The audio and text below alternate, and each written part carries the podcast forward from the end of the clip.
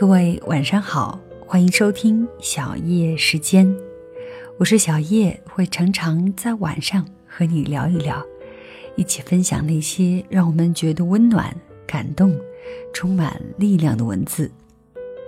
那我有一个朋友呢，是韩剧迷，他对很多韩剧以及其中的男女明星都如数家珍，非常了解。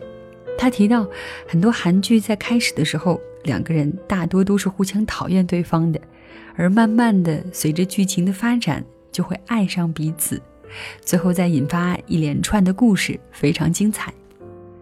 那在现实生活中，可能也会有这样的故事，因为并不是好的爱情一定会有一个好的开头。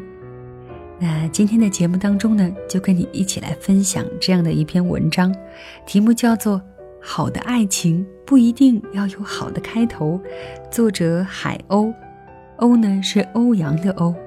接下来呢，就把这篇文章分享给你。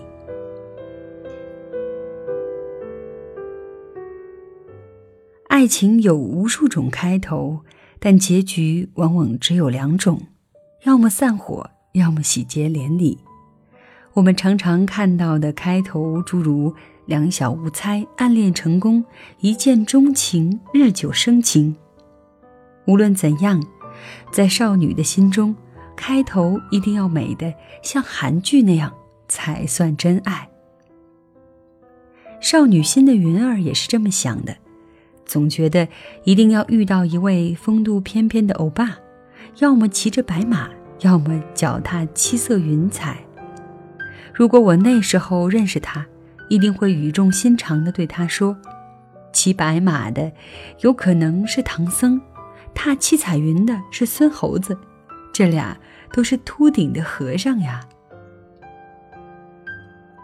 云儿书读的并不多，高中毕业就来了深圳。那年他十九岁，他哥哥已经在深圳小有事业。他过来哥哥的公司工作。一个风和日丽的下午，他去电力局交公司的电费，窗口负责接待的是一个年轻的男生。云儿拿出资料后，对方刚翻到第二页，就表示资料有缺，必须回去补齐了资料再过来。第二天，云儿带着对方说的资料又来到电力局，结果那小子翻到第四页的时候。又说差资料，请回去补齐了再来。靠，玩我呢！云儿火了，说：“我要是回去补齐了，明天带过来，你是不是翻到第六页又要找茬？”那小子一脸欠揍地说：“这是我们的办事流程，不好意思。”云儿把本子一摔，说：“我要投诉你。”结果那小子居然说：“请便。”云儿是个倔强的姑娘，一下子牛脾气就上来了，找到大厅里标出的投诉电话就打了过去。第三天他再过来，终于全部搞定，而且窗口也换了名和气的姑娘。那个讨人厌的小子估计被开除了吧？云儿欢快地想着。没过几天，云儿忽然收到一条短信，问他在干嘛。而且还叫出了他的名字。那个时候还是零几年，发短信还是很流行的。云儿她哥哥刚好给云儿买了部新手机，那是个无聊的周末，云儿就有一搭没一搭的和对方聊了起来。这一聊居然聊到了半夜。后来云儿告诉我时，我由衷的佩服他俩的短信聊天水平。就这样聊了一段时间。对方想要见见他，云儿没多想，说：“好啊，我哥哥也在。”于是那天在馆子里，云儿倒成了配角，被晾在一边。他哥哥和约他见面的那人相聊甚欢，恨不得当场结拜了，做兄弟。云儿小声插嘴道：“你们两人确定不认识吗？”他哥哥说：“这不是你朋友吗？我哪认识呀？哦，不对。”我们今天就算认识了，来干杯。而那小子就是当时在电力局为难他的讨厌鬼。云儿承认，当天看到他时有些慌张，但不知道慌张什么。或许是怕对方真的因为他的投诉而下岗吧。饭后，讨厌鬼告诉他，其实那天在电力局窗口的自己，只是帮临时有事的同事顶班两天，而他清楚的知道那个投诉电话会打到他的另一名好基友同事那里，所以压根儿不怕云儿投诉。而至于第三天没有再碰到他，当然是因为他同事回来了，他又回到自己的岗位上去了。云儿问他是怎么弄到自己手机号的，讨厌鬼说：“傻姑娘，你来交电费的时候有填单呀，姓名电话一个都不少呀。”真是以权谋私的讨厌鬼，云儿心里暗暗地说。后来那个讨厌鬼男生就开始追她了，又是送花，又是写情书，还串通他哥哥来给云儿做思想工作。后来他们在一起了。他为吃货达人的他练就了一身好厨艺，我们这帮同事每回去他们家吃饭都跟下了馆子似的，美味的不行。再后来他们结婚了，相恋十年，终成眷属。他们结婚的时候我去了，我望着一脸幸福的云儿，悄悄问他：“你现在还讨厌他不？”云儿笑得无比灿烂，讨厌。还是会讨厌，不过再也不会投诉他了，因为投诉电话最后也是会打到他夫人那里的。哈哈。我们有个同事长得很凶，我们就给他取了个外号叫土匪，但土匪的女朋友却长相甜美，说话温声细语的，十分温柔。每次同学聚会。土匪都会把他的漂亮媳妇儿带过来秀恩爱，两人感情十分好，吃饭、唱歌、玩游戏，无论是什么环节都配合默契，从未见他们红过脸、冷过场什么的。最令我们受不了的就是土匪看他媳妇儿的眼神，你能想象吗？一个长得很凶的男生，无比温柔地看着一个女生，那眼神恨不得把那姑娘给融化了。来呀！把我们的狗粮端上来。每到这时，我们都会发出抗议。然后土匪就羞涩的一笑，和他女朋友相视一眼，再笑，简直是不让单身汪活了呀。前不久收到他们的红色炸弹，我们在群里骂骂咧咧，说土匪你小子终于被收了呀。还有爱开玩笑的男同事，直接发来语音，唱的是婚礼进行曲。结婚了吧，傻逼了吧？一个人挣钱，两个人花。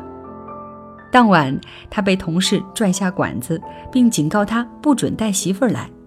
一个同事吼道：“你丫平时秀恩爱够了呀！眼看你都要结婚了，今天必须单身，跟我们喝个痛快。”于是大家轮番给土匪灌酒。这货是南方人，不胜酒力，几杯下来就扛不住了，醉了。醉了好呀，我们开始逼问他们的恋爱史，说你们这么腻歪，是不是从小穿一条裤子长大的呀？结果土匪握着酒杯，忽然就哭了。我操，这什么剧情呀？我们都慌了，连忙给他递纸巾。土匪不要纸巾，土匪有话要说。他借着酒力，缓缓道出了他们的辛酸恋爱史。我们听了，个个都呆了。原来土匪曾经是他媳妇儿的小三儿，那姑娘是土匪一个前同事的女朋友。有一回聚会，那同事带了姑娘过来，土匪一看就知道坏了，自己爱上她了，强迫自己不去想她，却更加想她，命令自己不去找她，却偷偷的趁同事去洗手间的时候。跑到他电脑前，记下了他的 QQ 号。起初，姑娘还礼貌的和他聊两句，后来发现他另有所图时，就把他拉黑了。他的那位同事得知后，也开始疏远他，诋毁他。他在那家公司待不下去，后来只能辞职。直到有一天，在大街上，土匪看到一群人在围观什么，自己就凑上去看看。人群堆里是他那名前同事和那姑娘当街吵架，他还连打了姑娘两巴掌，姑娘捂着脸哭得梨花带雨。土匪冲了上去，当即就把那前同事给打趴了。他说：“你是不是男人？居然打女人！打女人就算了，居然敢打我喜欢的女人！”说完这句话，土匪拉着姑娘就走出了人群。打那以后，姑娘就和他好了。但谣言是可怕的，那个丧心病狂的前同事在同事面前传播土匪是拆散他们的小三儿，以及姑娘水性杨花的谣言。他们那个城市不大，许多人都相互认识。那段时间，土匪和那姑娘过得非常辛苦。后来，土匪就带他离开了那座流言蜚语的小城市，来到了深圳。一切都变成崭新的，他们所接受到的也全都是祝福。再也没有留言，再也没有诋毁，他们自由的恋爱着，终于修成了正果。土匪讲完就睡着了，我们大家都说不出话来。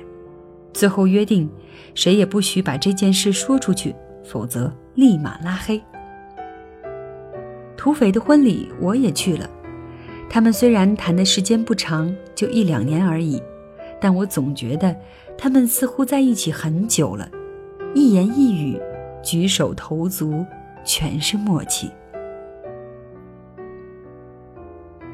两个故事讲完了，爱情确实有很多种开头，我们猜不到。但如果陪我走到最后的那个人是你，即使开头吵一点儿、闹一点儿，不美也没有关系，因为我们还有一辈子的时间，让余生都变得美好无缺呢。那句话怎么说的？一想到是和你共度余生，我就对余生。充满了期待。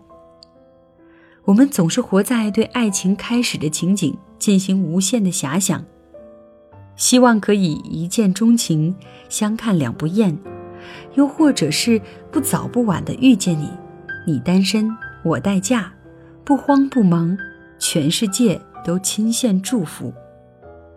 可是我们忽略了爱情的归属，爱情，爱情。终究是要以修成正果而宣告圆满成功的呀。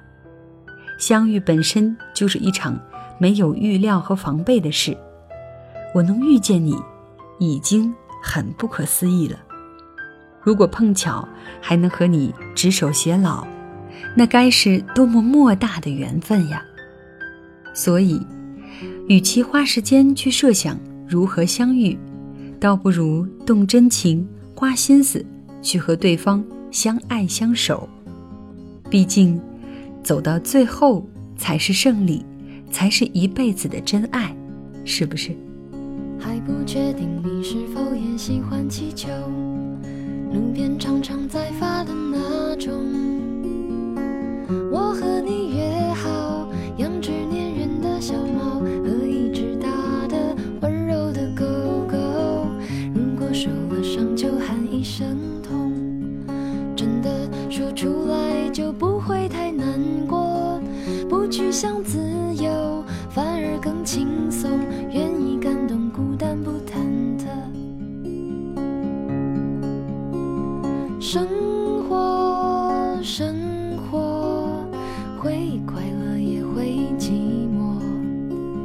生活，生活，明天我们好好的过。